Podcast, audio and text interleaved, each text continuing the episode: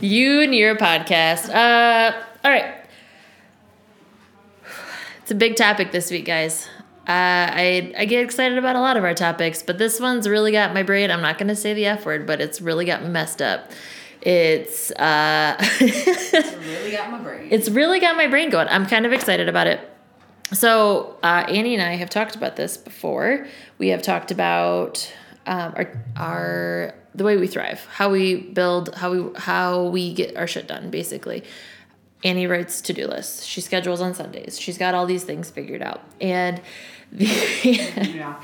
the uh, long story short, I was listening to Melissa Urban, Melissa Hartwig Urban. I don't know how that's all going for her. She's the writer of. She's going back to her maiden name. Um, she's uh, she has a podcast. She's the writer of co-creator whatever of the Whole 30. She's got a podcast out now.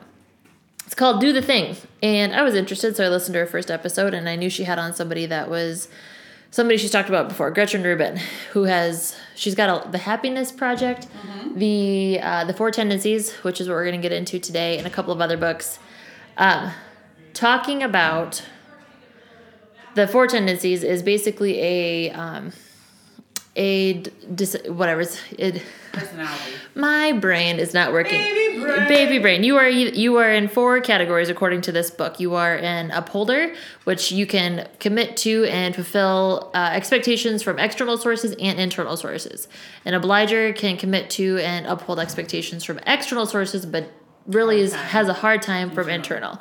Questioners want to know the answer to everything before they will commit, and then rebels are, I think it was just immediately rebel against Yeah, internal anything. and external. If you say, I'm going to do this thing, within three hours, you're not doing the thing that you said you're going to do. like they'll never commit to a time at the gym. Yes. Like, well, well, I don't know what I'm going to do. I thought her examples were so, Right on. so, so, so great. So after you're done listening to this episode of this podcast, head on over there and uh, listen to it. So it was a great introduction to the concepts if you wanted like a TLDR version of the book. I was so curious after listening to this podcast twice that I did go to my local bookstore and read just my obliger section of the book. So I wouldn't. Rec- I mean, you could whatever you could do that, or you could read the whole book. Um, it it just it is coming at such a great time for me personally. I've been dealing with a lot of like um, frustration, curiosities. Why isn't this working? Why isn't this working? Why isn't this working in my life? Not understanding why I'm not getting any traction. And that's kind of what her whole podcast theme is about is helping people connect to why their goals aren't coming to fruition. And this one really struck, really struck for me because it identifies a lot of things that I've noticed. We've talked about this before. If Annie wants me to, which is kind of a, I think it's got to be a little bit of a rebel though, because when you text me on Sunday, hey, are we podcasting on Thursday? And I'm like, uh, I'll get back. To, oh, I'm gonna make your oh. It's like, why not text her right now and say, yes, obviously we're podcasting on Thursday. Jesus, I have my calendar on my phone. Uh, things like that. So, or when I was working at the gym really specifically and really on a good schedule, Annie would text me like, hey, am I going to see you at one?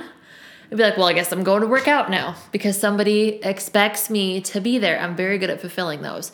So, So what happens when you internalize? So like for you, if you were just like, I should go to the gym, what does your brain then say to make you not go? Like if I never text you, right? so I think what I've come down to is like the internal expectation of me going to the gym is overridden by the external um, responsibilities of my job or something else. Okay, Like that I am more I show more allegiance to external expectations. So the interesting thing in the book too is if you're an obliger and you're in a relationship and your brain considers your spouse to be an external uh, expectation source, and then you get around further people outside of your expectation zone. So if you usually oblige your spouse, but then you go out with another couple, you will then oblige the couple, the strangers, the further external source of expectations. So if it's like you'd always do what your husband wants to do, and then you get together with another couple, and then you always do what that couple wants to do. Isn't that interesting? Is that true? yeah. Well, I was gonna say, eh. I know there's a little bit of there's a little bit of wishy washiness to this She to me. they could overlap a bit though. Yeah, usually you have a dominant and like a little kicker side of one of the other circles around you. So if you imagine the way that the circle, her diagram is like two circles on top, um, on top and bottom, and then two circles on left and right, and then you can kind of um, kick into one of the other circles right next to you. So there's I'm on either side of me is the upholder, and the other side of me is the um, rebel. So I think I could, you know, I could apply to both. So it's just really been so, um, like it's it's what you what you said earlier. It's like you can't say new things to old people. You should say old things to new people. How, what did you say? No, that's, right. it. So you can't say, don't say new things to old people. Say old things to new people. Yes. And we've talked about this before, but something about the way it was worded and my I think I'm just looking expanding the field of which this applied to, not just my working out or Mm-hmm. nutrition or whatever, but like to my whole life, my career, everything I've ever done. Um, just really got under my skin. Same thing as like I have a hard time reaching out to people to go do stuff, like go get coffee or go get lunch. If you ask me to get lunch or wine or whatever, I'll be there. I'm really good at being Especially there. seven months pregnant. Be Yeah, girl. Um, get some tequila? tequila. Made it. Made Yeah, it. Cinco de. Mayo's coming up. I know. But for me to put expectations on somebody else, I don't really do that that often. Or I don't expect people to do things with me. So it's been very telling. You said you listened to the podcast Yeah. episode yesterday, and you are an upholder, or this morning. Yep. I'm definitely an upholder. I keep commitments. I'm really disciplined. If someone tells me lock it up, I'll lock it up. Right. And but we were just talking about how it could be a bad thing, and I really like that Gretchen Rubin spoke about this because she said the reason she has not completed a whole thirty. I did complete one, and actually, the thing that she said happened happened to me is it pulled out a lot of like I, I like the way she worded it better because I thought for for when I I was doing it, I thought it pulled out my eating disorder, but it didn't really. What it did was uh, it just made my rules stricter. Mm-hmm. So I kept my box tighter.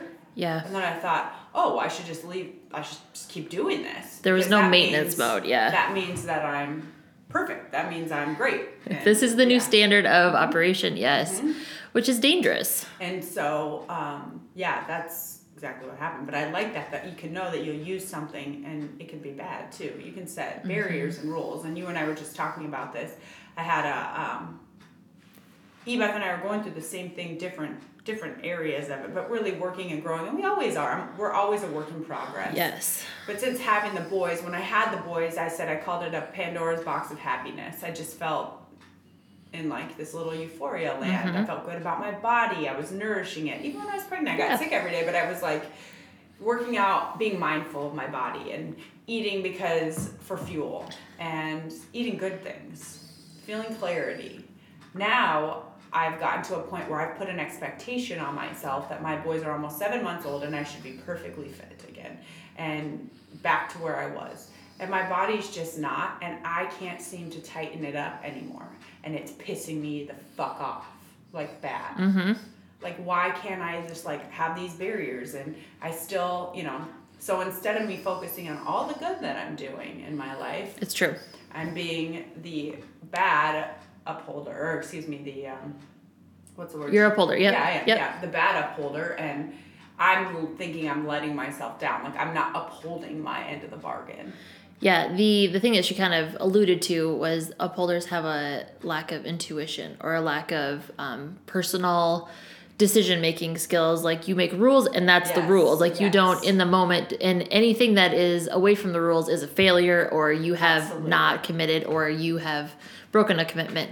Um, I just saw somebody else talking about how they haven't drank in five years just because they wanted to give it up, but they also realize that having this rule of I don't do this is not giving them the ability to be intuitive to what they want in the moment. And it's a really interesting practice. Sometimes I feel like you make rules because you don't trust yourself to make good decisions in the moment. That's kind of what um, that Food Freedom Forever, like her, basically her Maintenance Forever package or her Maintenance Forever program after the whole 30 is to talk about is every time you, I mean, and it, whatever, it can be extreme at the beginning because we're all kind of, I don't know what to do without my training wheels. Um, but making the decisions in the moment gives you a chance to decide what you want in the moment. But if you have rules and it's very strict, then you never give yourself the chance to, well, do I want this? Do I want this right now? Is it worth it for me today? What if it's not worth it for me tomorrow? Is that okay if I do this today versus tomorrow? Mm-hmm. So it was that was very interesting to me. But the see for me being an obliger, upholders look very envious to me because you can just make yourself do anything you want to do, but it's not necessarily a healthy Healthy. it can get to be a point of unhealthy where you have to kind of take it back a little bit and not put so many rules on yourself. I just have so many rules surrounding myself. And now with two boys, I've incorporated more rules. Well, with more rules, something has to give at some point. Right. And you almost feel like you're like at a mental break. Like I'm not gonna have a mental breakdown, but I have no more mental capacity for it. Like I literally don't have any more time. I'm trying to like kill it in business and kill it and then still you know, so then what do I do? I'm like, well, if I add more, one more workout, so I add another rule in, and then I gotta get that in, and it's just constant stress, constant rule following, Mm-hmm. and I, I'm just not the type of person to ever just say, fuck it, I'm just gonna let it, because I like rules. Yes. But I think, like you said, there's a healthy way to have them. And it's a lot i think i think you're already saying this but it's a lot harder for you to let go of a rule. Mm-hmm. If a rule is made it's forever a rule. It's not just well for the next whatever. I know for when you were talking about doing the whole life challenge you had like hydration and this thing and this thing that you're focusing on have you been able to let go of some of those things or are these all now part of your life forever? Mobility has left the building. I'm still stretching a little, you know, and warm ups and things, but um, I actually like that. But I have kept the water, and that's actually been a game changer. Mm-hmm. So that is something I can do. But I think that's it. Is like the more that we focus on everything that we're not doing, the more that we can't play to our strengths. Like Yes. there's so many positive things that you and I are both doing right now, and if I choose to do that and focus on that, I allow more of those things to come in. yes I just had two clients that I love dearly just leave for different reasons. It just one has an injury not from us, but just from something else, and she's got to get fixed. And Sure. we just had a um, another client just take the summer off, whatever. It was spring off, just a couple months, just refocus. yeah And it's hard, you know. You don't want you want to take it personally, but it's not personal. And so what happens is we allowed two or three more, um, another group of amazing people to come in. Yeah. You know?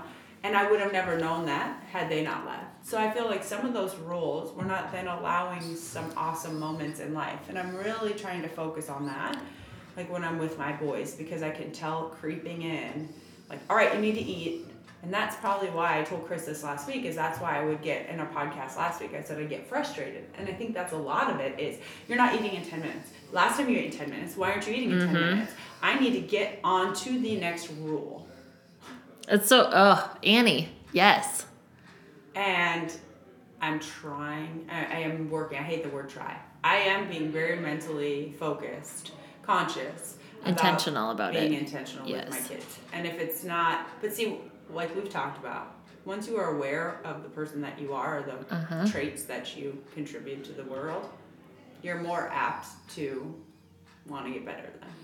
Yeah, I think identifying the problem. Mm-hmm. You know, you, you your car is not working right. Well, I guess I'll just keep driving my car when it doesn't work right. Or do you take it to a shop and be like, "Can you tell me what's wrong with my car?" Yeah. They're like, "Well, your radiator's broken." Well, can you put in a new radiator? Here's a thousand and a half dollars. Who knows how long Yeah. or what your radiator costs? But the it's almost like we're afraid to know what the problem is. So I feel like I've been searching for the, this answer. I've been searching for this um, identification for a while, and I haven't had a good identification like this in a, in quite a while. Um, I would say maybe even a couple of years. And this one is it's hitting me a little bit differently because, and I think um, maybe nobody likes the answer to this test. Nobody wants to be told that they're the way that they are that they aren't oh. able to accomplish their goals because they question them over question them all the time. The one that she talked about was like can we just buy a refrigerator already? We've been doing research for months. Like let's just buy a refrigerator. You're paralyzed by the in like the abyss of questions that you can ask about any one particular thing. Exactly. let's just start doing it now and then you know modify as we go along. Every person on the ten like i don't think any of the tendencies are positive but they do identify how you can basically or like circumvent yourself. So for me external expectations are the gold standard. To me i love accomplishing things according to the strengths finder i'm an achiever. So if you have an expectation for me that i can achieve hell yeah let's do this. For my own personal intentional expectations it just it just seems to take less um there's less weight to it. I count on my and I, which really like tears me up inside because i like to think that i'm a goal oriented person mm-hmm. but this is really making me identify how many of my goals are motivated by external expectations or by things like even if you think about people that do like workout sheets or workout journals that's a that's an external expectation. I have to um, finish filling out my journal or i have to continue to do something.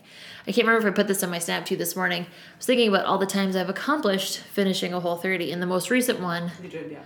yeah, the most recent one I did when Aiden was six months old, I did a whole 30 when I was breastfeeding my son to figure out if I was dosing him with something that he didn't like. And external expectation. I, I'm not that my son expected me to do that, but it was for somebody else. Mm-hmm. The thing was for somebody else. Like that's a lot easier for me to do than for something for myself. So, I would say in general is though yeah. easier to do something for someone else Yeah. because then you it's not on you, and a lot of us don't want to put it on us. Right. So the and I haven't had a, very much time to like really figure out a game plan of how I'm gonna fix this problem. problem necessarily. so It's just a way of working with it, yeah, not against it. yeah, yeah. What is Chris calls it aikido all the time, and I love that word. He's like, babe, gotta gotta be aikido with it. Like you gotta go with the flow. You gotta ebbs and flow. Uh, yes, I have not figured out a perfect game plan, but what I don't like, I'm a very, in my mind, I'm a very independent person. So to say that I need to have somebody else involved to help me accomplish my goals, it makes me feel, and as she said in the book too, like other people have cited feeling like it's a negative thing, like it's a weakness to need other people to accomplish your goals. And the more I'm thinking about it, the more it's already happening for one. You already have coworkers, you already So have things that are already moving things along for you.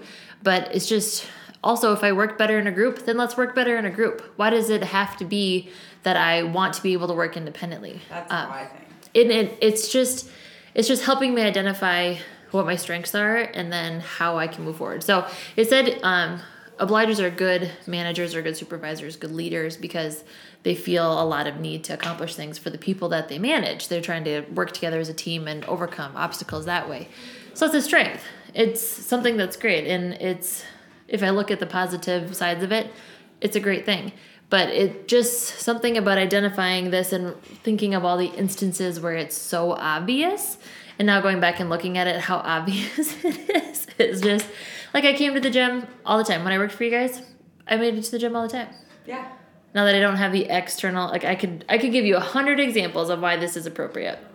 So, uh, not really a wrap up yet, but if you have heard of the four tendencies, or if you have heard us talk about it before, and you're like, yeah, yeah, yeah, yeah, I, it's something that you're not maybe gonna like the answer of when you read the book or I- listen to the podcast. I didn't find it bad at all. I, but I really like self reflection, Mm-hmm. especially when I'm looking for growth. Like when I'm Yeah. searching to find more out about myself. Yes. And that's what I think too, guys, as listeners, don't be afraid to find out more about yourself. Because I told you, I had a big conversation with Chris last night just saying that, like, I feel that I've taken a huge step backwards Mm-hmm. and now I'm no longer loving my body. Those old sayings of, like, I just feel gross. Like, I don't want to put on shorts. I feel disgusting. I just, and that's my story right now. Mm-hmm. And so then what happens is I feel like a failure because I didn't commit to the rule that I said I was going to. Right. And of loving myself or the 10 things I love each day. Right. So then I choose to tell myself more that I'm a failure. And it just becomes this toxic place in my brain. And then I feel like I'm on a lone ship. Nobody's there. Everyone's going to look at me and think, oh my God, really? That's Mm-hmm. horrible that you do that. You know, like, but then you say it out loud and you're like, I'm not a horrible person. I just have a problem.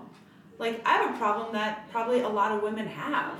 That if I talk about, I can be healed and maybe somebody else could too.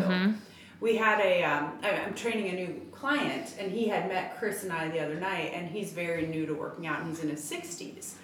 So he came in feeling like already inferior Right. but he just wants to be the healthiest he can for he and his wife. They got married later in life, and I think it's great. They're doing it together. And he had said that he looked at Chris, and it was actually a reason he decided to sign up because when he looked at him, he thought he was gonna. My husband's like six five. He's in decent shape. He's good looking. He's in decent shape. He has. Um, he, he has just a demeanor about him. Mm-hmm. He, he, if you don't know him, you could think that he's kind of a jerk, but it's because he's quiet. But it doesn't. It's just the way that he walks in with his big bold presence, and then he's a um, we call it a soaker. He's an internalizer, so he really like takes the room and lets Yeah. everything in and soaks it. He's at the gym, different story. I'm, I mean, personal level. So um, people can't read him at first, and so then they kind of think he's a prick. Mm-hmm.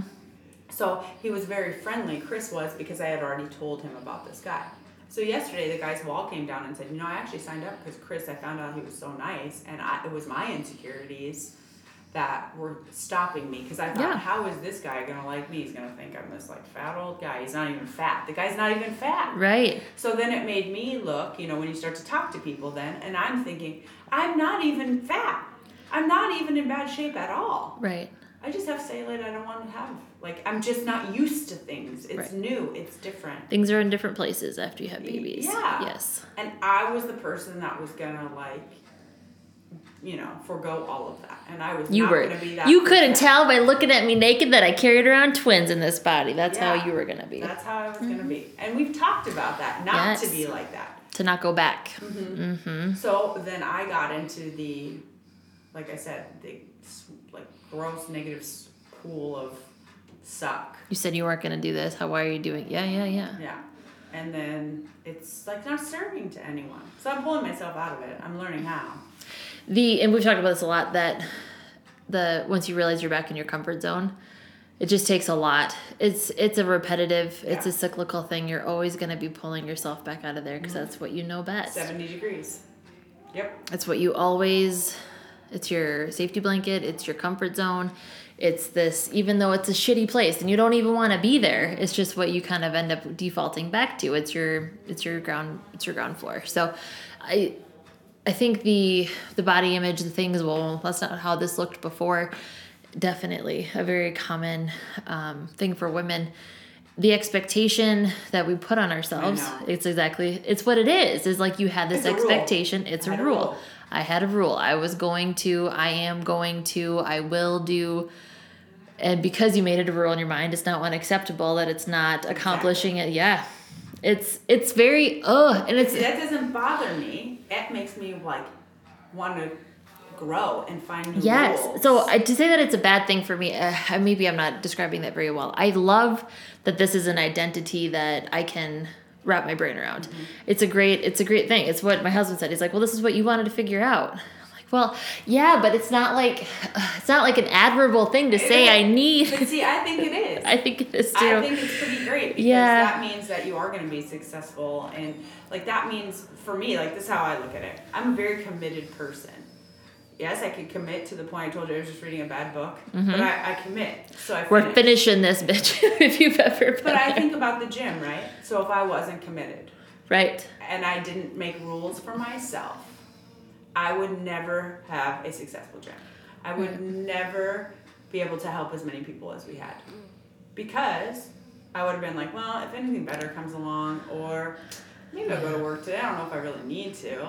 You know, if I was a rebel or. But bec- because I am the way I am, God, I, I believe God gave me this gift. But if I use it for those good things, hmm they're really good things.